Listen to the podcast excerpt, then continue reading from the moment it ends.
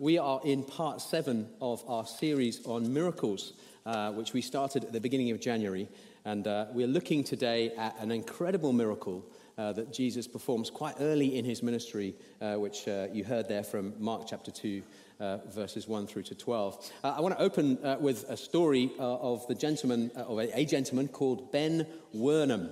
back in 2016, he was on holiday in Cyprus and uh, they were at, at, the, at the, pool uh, in a villa, and he was uh, kind of swimming uh, and messing around with his kids and jumping in and out of the pool, and he slipped and lost his footing. And he fell into the pool and he banged his head uh, on, the, on the bottom of the, of the swimming pool. Uh, and it was a very dangerous accident because he broke three of the vertebrae in his neck. Um, and it paralyzed him from the neck downwards uh, pretty much instantaneously. So the emergency services got called, uh, and in Cyprus, where they were, uh, he, they performed emergency surgery on him. Uh, they stabilized the neck situation, but they weren't able to do anything for the nerve situation. Um, and so his holiday insurance kicked in, uh, and they organized for an air ambulance to fly him back home from Cyprus to London. But on the journey back uh, to London, they were forced to divert to the city of Munich in Germany. Um, and uh, what happened was his, uh, he started to get uh, pneumonia, and then he started to get sepsis. And uh, he was in a really dangerous way when they landed him at the airport. And in fact, I think the emergency services came out and did some stuff with him on the airport runway. They then took him into, they, they stabilized him, they got him into the intensive care unit in Munich, and he stayed there for 10 days and managed to rally round. And then they had the next part of his flight home, and he came to, um, I think it was the Gloucester Royal Hospital, and he was there for two and a half months. Uh, making uh, some kind of an attempt at recovery. And then he went to a, uh, um, a spinal unit in the um, uh, uh, Salisbury Hospital, I think it was. Um, and while this was all going on, his family and friends realized pretty quickly that Ben's house and where Ben lives, or where they lived, was not going to do the job of, uh, of hosting a, a paralyzed man. Uh, so what they did was they, they opened up um, uh, a best for, they called it Best for Ben, a just giving page, and uh, they started fundraising. And within five days, the villagers uh, of, I think it's Avening in Gloucestershire, it's just this little village, they'd raised 5,000, uh, no, 7,000 pounds in five days. to get this started, this, this fund going. And what they wanted to do was to put a ramp at the front of his house and then put a single story extension at the back so that he could live because, uh, you know, when you're struggling with a disability at that level, you kind of need to be all on the same level on the ground floor. Um, and so th- they did all this. And, and uh, these villagers and this, this town went on to raise uh, around about 100,000 over a period of months uh, during 2016 and into 2017. Now, what then happened was uh, that the BBC program DIY SOS got hold of the story, uh, and Nick Knowles, the presenter, went along to meet the family, uh, and they, um, they basically decided that they would do a big build. Uh, hands up here, anyone who's seen DIY SOS on the telly? It's a great program. if you ever get a chance to watch any of the back catalogue of the, of the episodes on, on uh, iPlayer or whatever, it is really worth seeing. They're very moving uh, programs. Uh, so Nick Knowles uh, got his team together um, and uh, they did a big build plan and they, they, they, rallied literally hundreds of volunteers. I think it was over 200 volunteers, all, all different tradespeople, different skill sets, uh, different abilities and so on, came in to do uh, this big build in kind of record time for this family. Um, uh, all of the local accommodation got booked up, as you can imagine. So one man ended up camping nearby in order to be able to, to bring his services. Another man slept in his van overnight for a, uh, for a week or two uh, in order to be part of the project. Now, the house got transformed, and Ben was brought home, uh, and he started to be able to live daily with the right environment and the right equipment to be able to carry on his life, albeit severely impaired. Now, I remember watching this particular program when it first aired uh, on, the B- uh, on the BBC, this DIY SOS episode, and I remember being rather overwhelmed by the kindness of so many people. You know that moment when they, they kind of they, they take the family to the front door and they get them to open their eyes. Oh man, it can make you weep. It really can because the, the family realize the kindness that has been shown them uh, and you catch something of their emotion and it jumps into you. Um, now, obviously, aside from all the entertaining banter that comes with DIY SOS from the builders, um, one of the reasons that I think it's such an appealing program is because it shows that the right team and the right environment can make a massive difference to people's lives. They really can. If you don't think environment makes a difference, watch DIY SOS because it really does. If you don't think the right team can make a difference, well, you kind of just need watch the program see what i mean. All these people come together and they make some stuff happen uh, because they're in a position to be able to help when someone uh, is really needing it. So we're in part seven uh, of the Miracles of Jesus series. And my hope, or, or our hope uh, as a team of speakers uh, with each of these messages in this series, is to explore what happens when there's a miracle that Jesus performs during his ministry in the Gospels. Um, and, and then the hope would be that it would really build our faith in him and that we would be really encouraged to seek out our own miracles from Jesus in the here and now. I'm really hoping that that will be the case for you. I'm really hoping that as part of this season, you'll be pressing in to uh, your own miracles uh, with Jesus.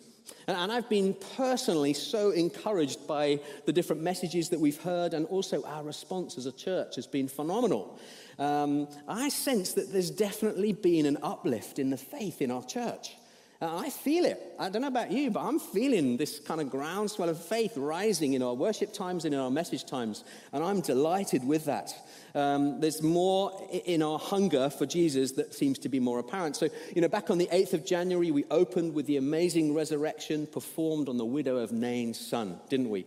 Uh, that woman got reunited with her lost son. Uh, then it was the healing of the man born blind in John 9, which is one of those special miracles that the Jews believed uh, could only be, be performed by a special anointed person called the Messiah, who would be sent directly from God. And of course, it was Jesus, and he is the Messiah. Jason then brought us a great message on, on another messianic miracle. In other words, a miracle that can only be done by a Messiah the raising of Lazarus after four days.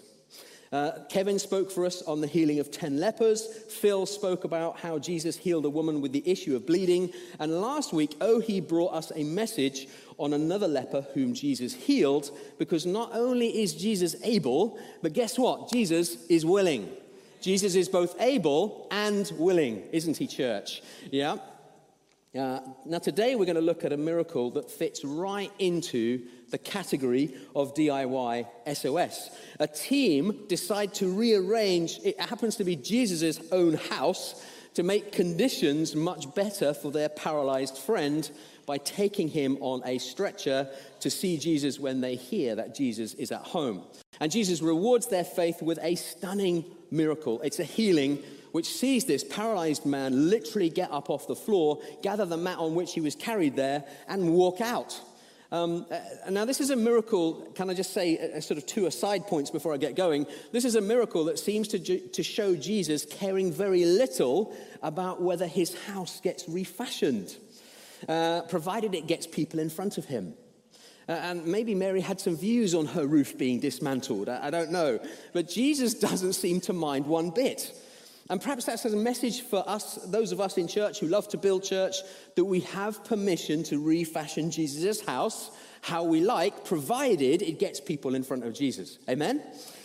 There's also, this is also a particularly special miracle for anyone who has spent any length of time laid up in bed, either at home or in hospital, because do you know what? In those times, the ceiling becomes your friend in ways you never ever wanted it to. You spend a lot of time looking at the ceiling when you're, when you're not very well, when you're sick in that way. And so, for the paralyzed man to be physically healed via a breakthrough through a ceiling must have been very powerful for him, powerful for him, not just in his body, but in his mind and heart as well. He spent a lot of time looking at the ceiling, and then breakthrough comes through the ceiling. Uh, so, there's stacks and stacks of wonderful stuff in this story when we reimagine it carefully from Mark's point of view. Uh, and it's way more than I can kind of hit you with in one sitting. So I'm going to take an approach of just focusing on two areas only this morning uh, to kind of help us take in some insights from this remarkable event. But before I do that, should we pray? Should we pray together? Let's pray for a, for a moment uh, and let's just ask Jesus to do his thing. Lord Jesus, we ask that you would be with us in this season. We ask that you'd come and presence yourself in our church and online and around our city.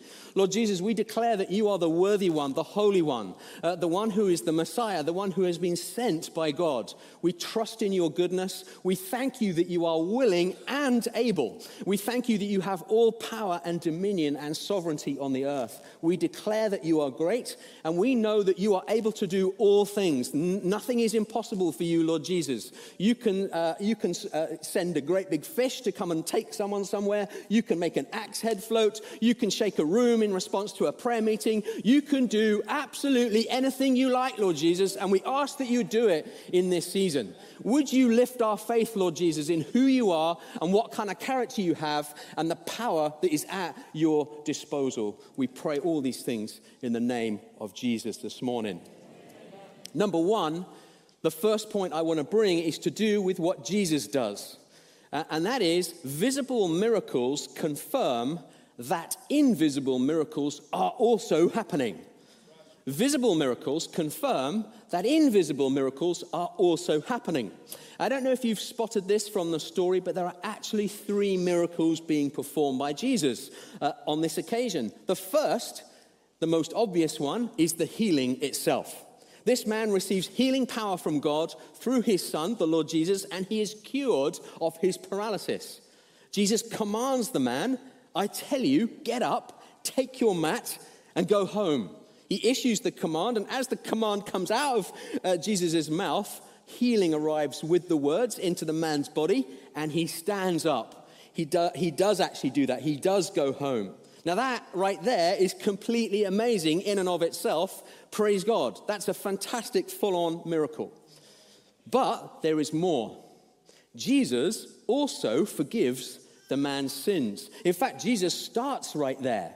He, that's the first thing that he does. And that's so true of our connection with Jesus, don't you think? We come to him with the thing that we want, and Jesus says, Hold on a minute, let's rewind to the thing that you actually need first. Jesus does that a lot. I, in my experience, anyway, I go to Jesus bleating about the thing that I need, and Jesus says, Well, calm down a minute, son, I've got some stuff for you over here. And we'll deal with that first, and then that provides the foundation for some of the other things. The most important thing is forgiveness of sins and reconnection for the paralyzed man to Father God in heaven. We must never forget that forgiveness of sins is a miracle in and of itself. That we can go to Jesus and He alone has the qualifications to wipe away our sins and to make that slate clean. I had a slightly odd experience just after Christmas that speaks right into this. Uh, we'd had a few presents in, as you do at Christmas, and we were doing a bit of a clear out. And I'd identified a number of things that needed to go to the household recycling centre, also known in our family as the dump. I don't know if you call it the dump in your family, but it's officially called the Household Recycling Centre. So I load up the car, and it's got lots and lots of stuff that I'd like to give to the recycling centre because it's no longer needed anymore. It's a whole lot of baggage, a whole lot of grot, stuff to be, to be got rid of. So I'm driving to the recycling centre in Perry Barr. okay? I'm driving there, that's the one that's kind of nearest to me, and I'm driving through town, and um, because the Commonwealth Games have been through Birmingham recently, it looks and feels a little different up in Perry Barr, doesn't it? And so I'm getting to the junction where I think I need to turn right, but my building that I always look for, you know how you put landmarks in your mind when you're going somewhere? It was gone. And I was like, oh, okay, well, that's gone. Well, fair enough, but I think it's a right turn here. So I turn right and I'm going down and I'm like, oh, great. Now this is the right way to go because this is the right, yeah, this is the right street. And then I get to the, the entrance to the dump on the left and there's these big concrete blocks. And there's a big fence there and there's no entry into the dump at all. And then what's worse, even more discouraging than that, the dump itself is completely gone. It's totally razed to the ground. It's flat and there's one or two diggers there. And so, no more recycling of uh, household grot is going on on that site. Uh, and I'm sitting there thinking, oh, that's really, really annoying. I'm sensing that from some of you in your spirit that you, I'm saving you a wasted trip. Maybe you didn't know that. And then I'm also sensing some of you are thinking, keep up, Pastor Nick, with your own city. You know, like that's been like that for a long time now. then I'm sitting there thinking, wow, where do I take my rubbish now? I'm going to have to find another tidy tip. I'm going to have to find somewhere else to put this. And I'm starting to play with the sat nav, and I get my phone out, and I'm thinking, where's the next one? And the signal on my phone's not great, and I'm not in a great mood about this. And then I have a bit of a revelation from the Holy Spirit. And it goes like this You arriving here and finding yourself not able to offload your stuff, hey, guess what? That's what life is like with no Jesus going to the cross. You get to keep all your sins and all your unwanted baggage, always. There is, if, there is no forgiveness of sins or, or someone to take them off you if Jesus isn't there to do that for you. And I'm sitting there feeling very convicted right now. This first miracle is that this paralyzed man has had his spiritual garbage taken off him by Jesus. This miracle has kept on being repeated for every other person throughout, throughout history and around the world who has ever had their sins forgiven by Jesus. In other words, because of what Jesus do, does on the cross, we all get to drive back into our lives without a spiritual carload of grot hanging about on the inside with us because Jesus forgives us and he takes it off of us. Every time we're forgiven, that is a miracle and we mustn't lose sight of the power of the miracle of the forgiveness of sins. So, number one, there's a healing. Number two, there's a forgiveness of sins, although they happen in, the, in, the, in, in another order. But then there is a third miracle that goes on. A third miracle. And the miracle is this Jesus sees directly into the hearts of the scribes sitting there. The scribes were kind of like the experts in the law, maybe connected with the Pharisees. They're checking, they're kind of like referees, religious referees. Is this being done correctly? Um, and very often not getting it right. Now, they don't say anything out loud, but they are thinking a few things. And yet, somehow, Jesus reads them like a book because he is the King of heaven. Uh, verses 6 and 7 go like this But some of the scribes were sitting there, questioning in their hearts, Why does he speak like this? He's blaspheming.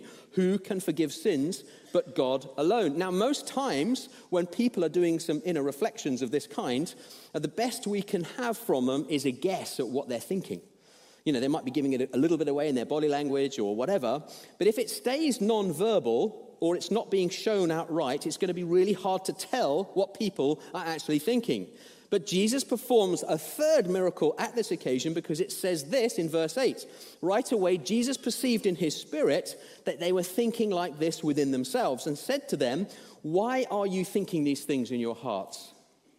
Now, just pause the story a minute. Imagine you're in the crowd and you're not a scribe and you're just catching on or trying to catch on with what Jesus is saying because Jesus comes out with a verbal rebuke to a non-verbal inner spiritual reality from some people.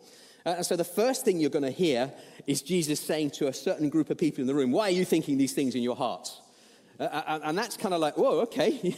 Jesus, you've spotted something I haven't seen. And I'd love to have been a non scribe at this event uh, because I would have been thinking, well, I can't perceive what you've just seen, Jesus, and spoken into. What, what are they thinking? Are you going to let on? Are you going to tell us? I would have I've been all over that. Uh, that would have been fascinating to me. But Jesus responds verbally and calls out something non-verbal going on in someone else.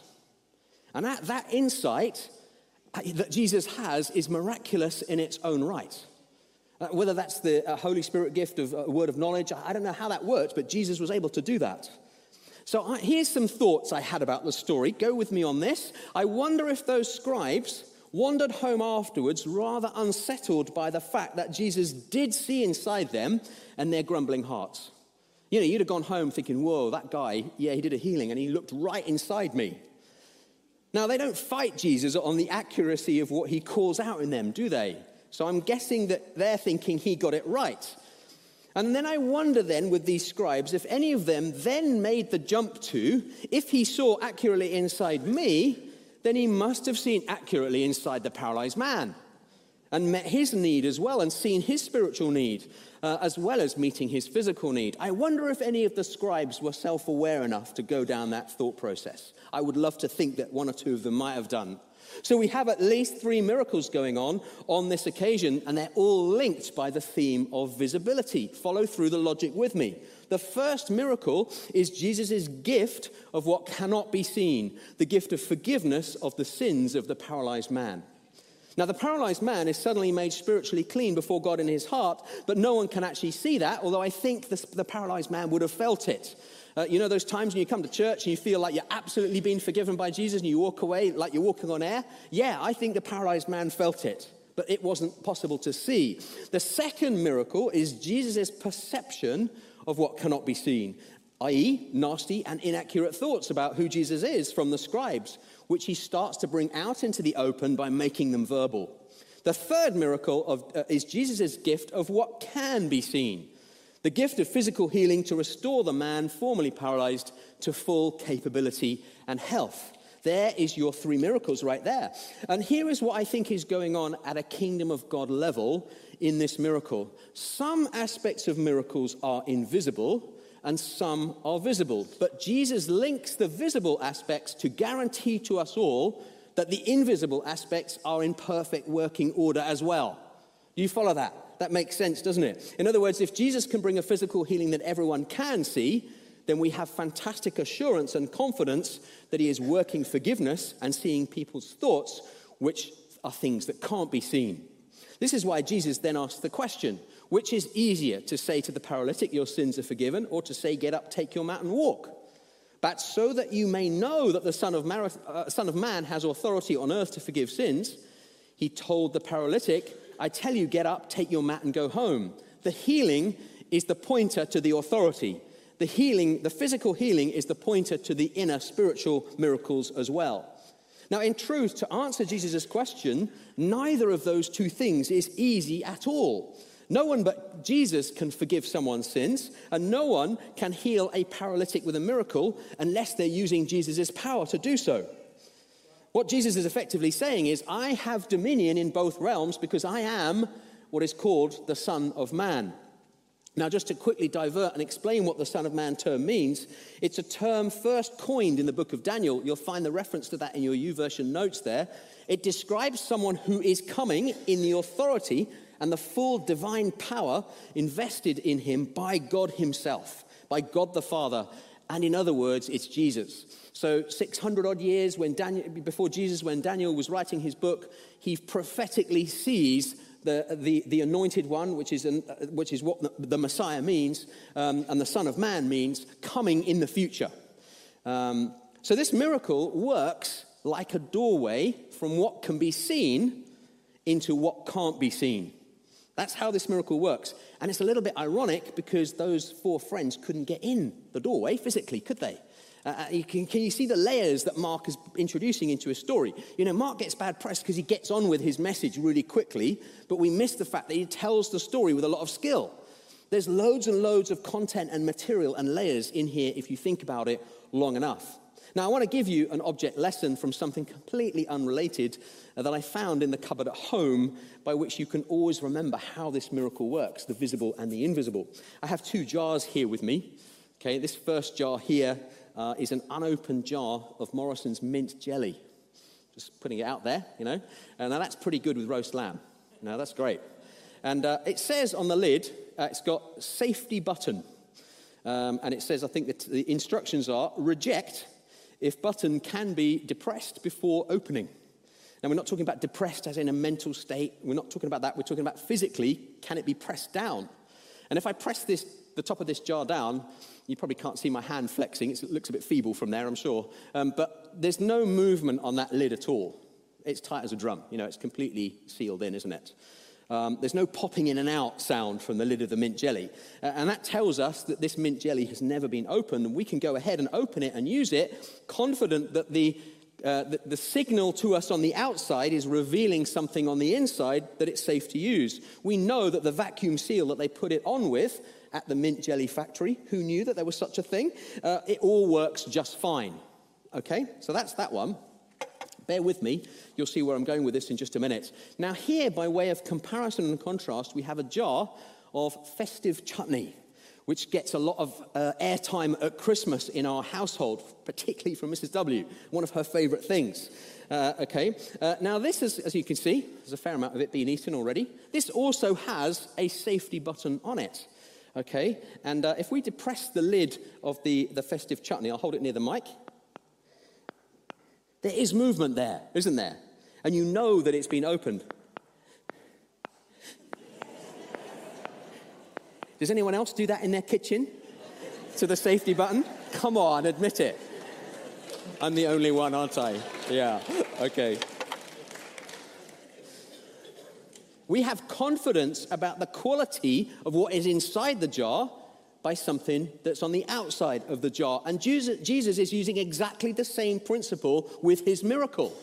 He is showing everyone something on the outside, physical healing, in order that we may grasp the quality of the thing on the inside, i.e., the spiritual forgiveness of sins. In other words, if you can see a man healed and walking away on the outside, then you can have assurance that the forgiveness has worked on the inside. The opposite is also true. If Jesus had tried to command the man to get up, but he didn't get up, and the miracle had not worked for some reason, then none of us would have much confidence in the forgiveness working on the inside either, now would we? So let's sum up the first big truth from this trio of miracles that happen in Mark chapter 2 that what can be seen is able to confirm and act as a guarantee or an assurance about what cannot be seen. Visible miracles, this is number one, visible miracles confirm that invisible miracles can also happen, and we can have as much confidence about those as the visible ones. So Jesus absolutely does his amazing and wonderful parts of the story, but I'd now like to turn your attention to the second part of what makes the whole occasion work, which is the four friends who carry their paralyzed friend on a stretcher to see if he could receive some healing from Jesus. Here's the truth we need to drink in, and this one is of especial importance to BCC in this series and in this season. Part two. Number two, we can play a huge part in setting up the conditions for miracles.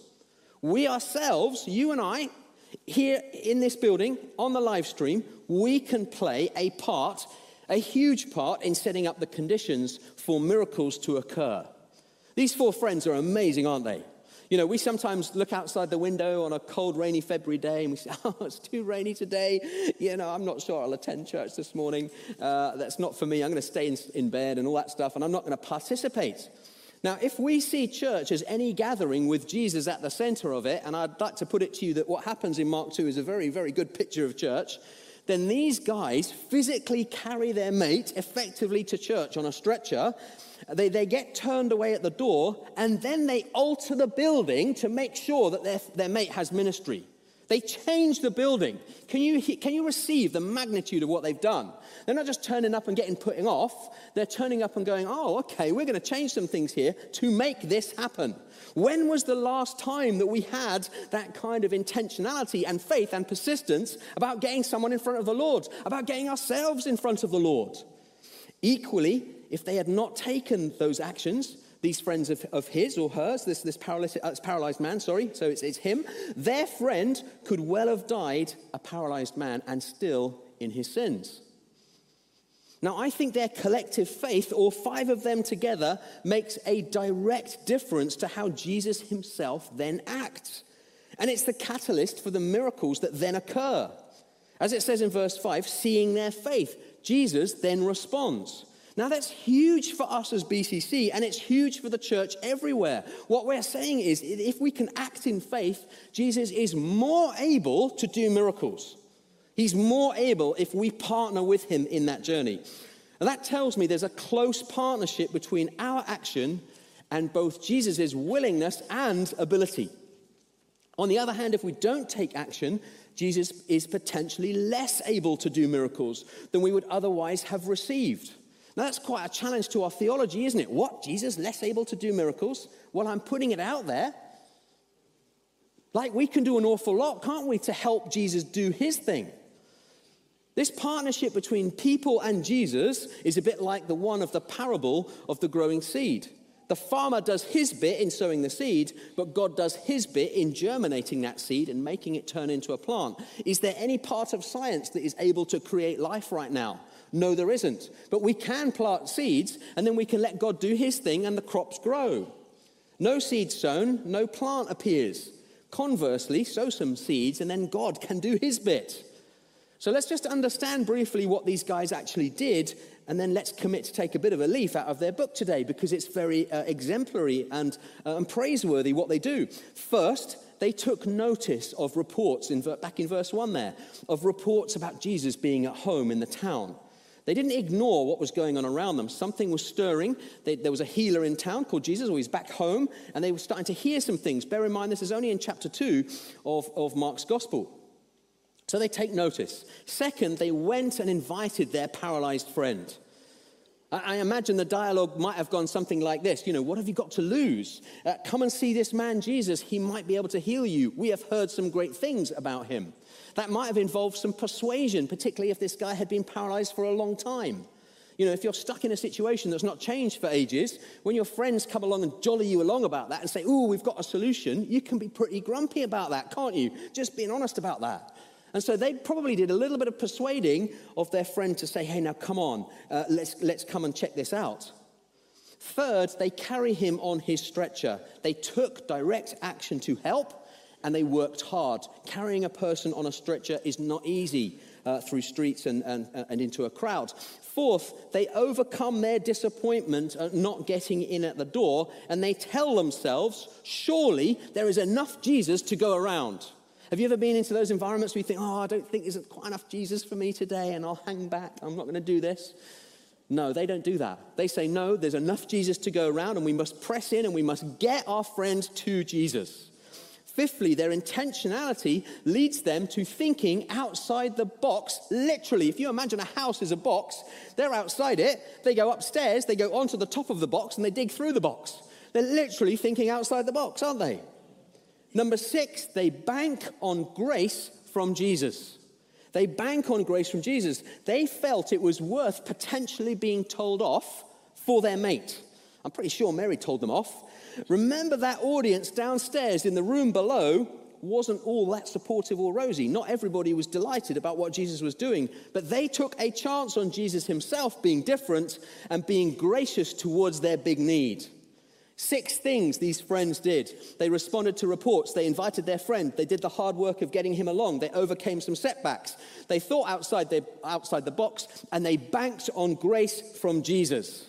Six things. Six is the number of man in, in, the, in the Bible. Number seven, Jesus is waiting, the, the number of, of the divine, and we get a miracle.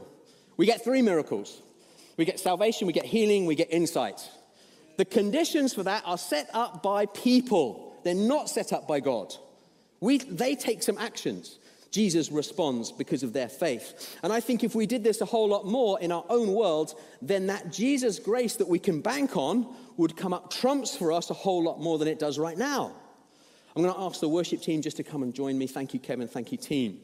Just as the team come and join me on the platform, I want, I want you to consider some wider implications of what the four friends did for their paralyzed friend uh, th- there are lots and lots of additional ways that we can be stretcher bearers. We've seen a worked example of how somebody has directly helped another person get to Jesus this morning. But there's all sorts of ways in which we can do that ourselves here in 2023, here in BCC, uh, that we can actually be stretcher bearers for our friends. Anytime you are more able than a friend in something, then you can bear their stretcher. You can carry them, in other words. Anytime you're more able for a little season than one of your friends, you can use that ability to help your friends. Let me give you some examples. If you worship your heart out uh, in church on a Sunday, and the person next to you arrives who's kind of barely dragged themselves in reluctantly because they've really been fighting with things that morning, they, they stand alongside you and they get lifted in worship as well. You can be a stretcher bearer and a, and a carrier of your friends by worshiping your heart out in church. When I, when, I, when I look around the room and I see some of you really going for it, lifting your hands up and really, really pressing into worship, that lifts my worship. That encourages me. You are being a stretcher bearer to me, and I'm the pastor. I love that kind of level of encouragement. Return your tithes consistently and you carry the next person who has lost their job. They still get to have church because you're still paying your tithes and returning your tithes into the house. If your faith is on fire right now, then it might be able to reignite the, the last embers of the faith of the person next to you. Serve in a ministry consistently and well, and you are carrying those. You are being a stretcher bearer to those who receive what it is you are serving in give a really friendly welcome on the hosting team as someone new climbs our stairs for the first time, and that new person will want to come back again. Bother to remember someone's name, someone who's, un- who's feeling unsure about coming to church, and they'll decide that BCC is for them. And that's happened on several occasions for me. Be filled up with the Spirit and lay hands on someone who has never been filled with the Spirit, and they will get filled too. Have a great insight about something in the Word at Life Group, and others can receive that insight as well. Be encouraging to someone who is feeling down or sad or lonely, and you carry their stretcher for just a moment follow up that Holy Spirit prompting to give someone a call, and you could make that person's day. Send someone a prayer, and you might just reconnect them with their mission and purpose. Gather around someone who has had some major setback or another, and the very least they will feel is that they are supported and connected, like poor old Ben Wernham uh, did when he broke his neck all, all of that time ago. Anytime you are more able than a friend in something, you bear them and you can carry them and you can be their stretcher bearer. And then there are times when, when we don't feel so able and we need other, the other people of church around us to carry us. Amen? Would you all stand with me, BCC? Please stand to your feet.